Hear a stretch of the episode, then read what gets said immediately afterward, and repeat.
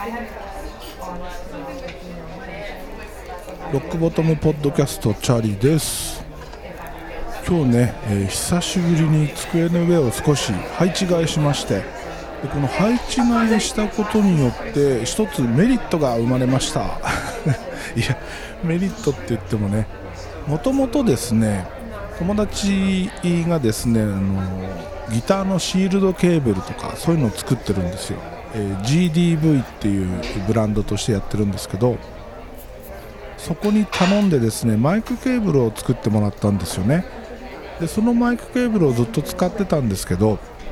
もう2年1年半ぐらい前かな。ちょっと配置替えをした時にインターフェースとそのマイクの距離が遠くなってですね作ってもらったケーブルじゃ届かないということで市販のマイクケーブルに変えてました、まあ、この市販のケーブルもねそんなに悪いもんじゃなくてベルデンっていうケーブルメーカーの8412っていうケーブルです。でこれにノイトリックっていうプラグがついてるものを使ってたんですけど今回その配置換えをしたことでマイクとオーディオインターフェースの距離が近くなったのでまた GDV のケーブルに戻しております。えー、まあ大きな変化は多分ないと思うんですけど気分的にねあの心機一転心機一転というか、まあ、戻しただけなんだけどという状況になっております。でまあねここ最近1ヶ月ぐらいずっと ジェネレックのネタで引っ張ってますけど、えー、まあ、言われまして Genelec って何と？そりゃそうだよね。まあまあ一般的なものじゃないというかコンシューマー向けではないというかそりゃ分かんないですよね普通ね。ということで今日は Genelec の説明をしようかなと。まず Genelec っていうのはねスピーカーのメーカーになります。パワードスピーカーって言ってね、えー、アンプを内蔵したスピーカーになります。これどういうところで使うものかというと主に、えー、レコーディングスタジオとか放送局とか、まあ、そういうところのリファレンスモニターリファレンスとまではいかないかな。まあ、そのいわゆるスタジオモニターと言われるスピーカーになります。でねこれを家で使うメリットは何かと。まあ主にねこういうものを家で使う人っていうのは DTM なんか自分でねあの曲を作ったりする人が多いですね。音楽活動をしてる人。そういう人があのよく使うものになります。ジェネレックに限らずなんだけどこのモニタースピーカーっていうのはどういうものかというと言音をできる限り忠実に聞かせてくれる、うん、っていうのが一番分かりやすいのかな。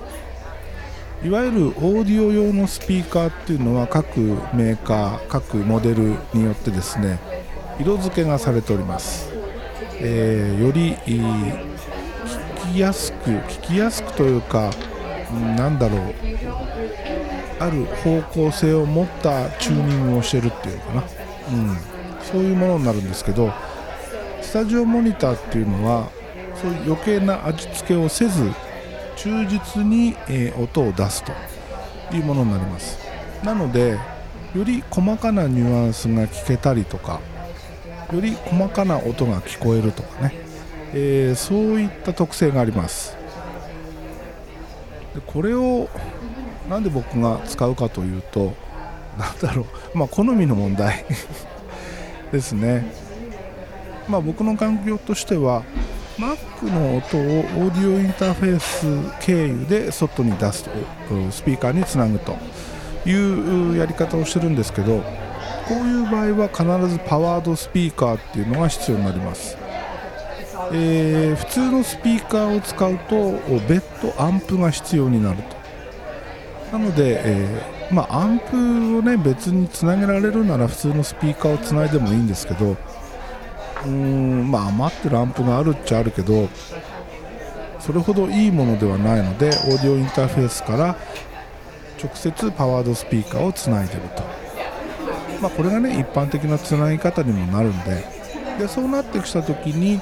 選べるスピーカーっていうのは結構限られてくるんですよね。あの、めちゃくちゃコンシューマー向けの手頃なものかこういったあプロ向けのものかと。真ん中がねあんまりないんですで、えー、どうせ音を出すならちゃんとした音を出した方がいいでしょ。そうなるとこういう、まあ、業務用というかプロ用というかそういうパワードスピーカーになっていくと。今使ってるアダムオーディオの T5V っていうのも、まあ、いわゆるそのモニタースピーカーになります、えー、去年いろいろゲットした JBL305PMK2 それからタンノイゴールド5これもモニタースピーカーって言われるものになります。ただそうだな堪能のゴールド5に関してはモニタースピーカーっていうよりもオーディオ向けに近い味付けな気がします。あんまり純粋なモニタースピーカーっていう雰囲気ではなかったかな。で、まあ、今回はそのジェネレック8320っていうモデルに変えるということですね。でこのジェネレックってね、まあ、いろんなシリーズが出てるわけですよ。型番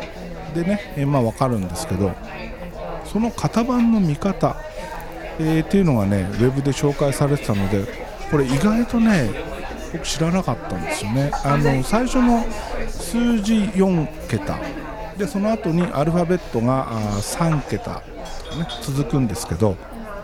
最初の数字4桁。これは、えシリーズと大きさを表しているこれはね分かってたんですよ。ただ後ろのアルファベットが何を意味するのかっていうのはよく分かってなくて。でそういうことをねあの詳しく解説してるサイトがあったので今日はねえこのジェネレックの型番の何ていうのかな読み解き方。これをね、まあ、こんなことを話してね誰が得するのか誰がためになるのかっていうのは本当ねあの多分ほぼいないと思うんですけどそれをね、まあ、自分の、まあ、見聞録的なところも含めて話していこうと、えー、いうことです。まず最初の数字4桁なんですけどこれは何を意味するのか、えー、最初の1桁目、えー、まあ、8に関してはモニタリングラウドスピーカーというものを指しているわけですね。これが7から始まるものになるとモニタリングサブウーハー、3や4から始まるものだと AV インスタレーション用ラウドスピーカーとサブウーハー。あと56から始まるものもあってそっちはホームオーディオ用のラウドスピーカーとサブウーハーっていう風に分かれてます。なので僕がポチったあの8320に関してはモニタリングラウドスピーカーっていうものなんですね。でここでいうモニタリングっていうのはスタジオ用っていうものを指しているということです。で、えー、2桁目、まあ、8320だったら3ですね。3この2桁目に関してはこれまたねいくつかシリーズがあります、えー、080ほにゃららってくるものはアナログ81ほにゃららってなるのはデジタル。で82ホニャララっていうのはサムスマートアクティブモニタリング、えこれいわゆる DSP 搭載モデルの初期モデルですね。で83ホニャララっていうのは同じくサムなんですけど DSP 搭載モデルでも2世代目の技術を搭載したものを指しているということです。で84ホニャララっていうのは IP テクノロジーを搭載したサムモデル。まあ、この辺になるとねちょっと分かんないんですけど、まあ、現状あるのは、まあ、よく見かけるのは0と3ですね。多分2っていうのはもうないと思うんですよ。2が3に進化してるので、えー、0と3ぐらいかな。4っていうのもまああるんですけど。で、えー、3桁目。これはねウーハーのサイズを表してると。例えば8010ってなるのは3インチウーハーですね。で8020ってなると4インチウーハー。8030だと5インチ8040だと6.5インチっていう風にね、えー、刻まれていきます。で、えー、今回僕がポチった8320の場合だと2なので4インチのウーハーという風になります。で最後の4桁目これはねプロダクトモデルを表しているということになりますね。0以外のものってあんまり見かけたことがないんですけどまあ1とかあるか。8321とか確かあったもんね、まあ、プロダクトモデルを表しているということで0から9までが割り振られると。で、まあ、ここまではね大体分かってたんですよ。大体分かってた。問題はその後のアルファベットです。この前ねあのクリエイト・ウィズ・ジェネレックでお借りしたスピーカーが 8320A っていう表記だったんですけどこの A これは何を表しているのか。これね初めて知ったんですけどここはねプロダクトバージョンを表していると。いうことで最初の製品が A2 世代目が B っていう風にねバージョンが変わるごとに変更されます。え例えば今出てるのだと8020が D なんですよね。8020D ってことは4世代目ということになります。そういう風に見ていけると。そして、えー、次のアルファベットこれはね P とかねあとは W っていうのがねあるんですけどこれは色ボディの色これを表してます。で P っていうのがプロデューサーダークグレーって言われてていわゆるジェネレックの色。ちょっとあの濃いグレーですね。これ、えー、まあ、一般的なジェネレックのイメージカラーですね。で W はホワイトになります。で今回僕がポチってるのは RW RW っていうのはローローカラーっていうのを意味してます。これは無塗装のアルミ地むき出しというものになります。で最後この3桁目のアルファベット。これはですね、まあ、M っていうふうにつくんですけど多くの場合 M がつきますこの M は何かとね防磁仕様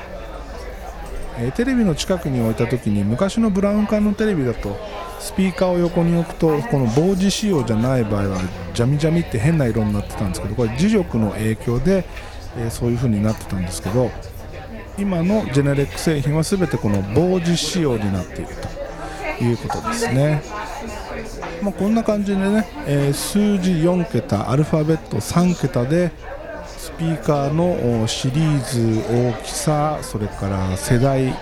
色なんかを表しているということになります。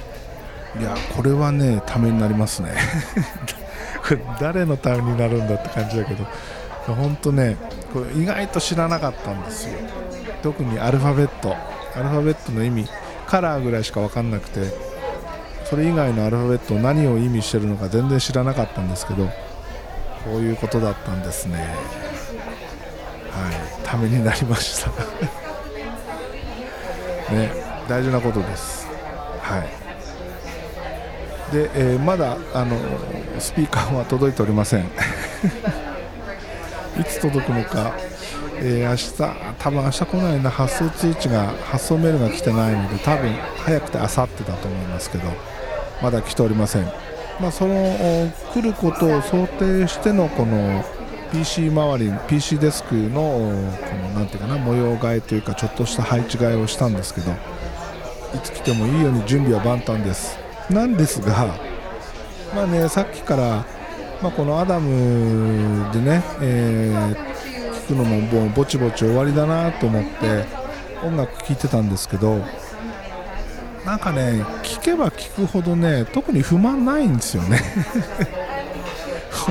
本当に。いや全然いいじゃんこれ。良くなってくれるじゃんって、うん、まああの本当小さな音だとあんまりパッとしないけどそこそこの音量を出すとねもう全然いいんですよ。特に本当不満がないっていうかそのローのパワー不足感も多少大きめの音を出すことでその辺はねあんまり気にならなくなるとか全然ねありなんですよ。これもしかして俺やっちゃったかなみたいな。ジェネレックいるみたいなところに今いるんですけど多分多分っていうかもうほぼ確実に入れ替えたらねああやっぱこっちじゃないとって思うんだけど思うのは分かってるんだけど今の段階でさっきからこのアダムで音を聞いてていややっちゃった感がすごいなっていう。反省してます。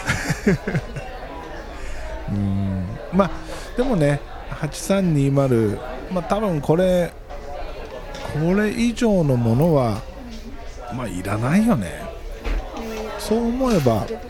まあ、一生使えるものを手に入れたのかなという気もしててですね。もうそこで落ち着かせるしかないですよね。まあちょっとやっちゃったな感が出てきてる今の心境なんですけど。ねはい。というわけで今日はねあのジェネレックの型番の見方ということをお話ししました。ではまた次回です。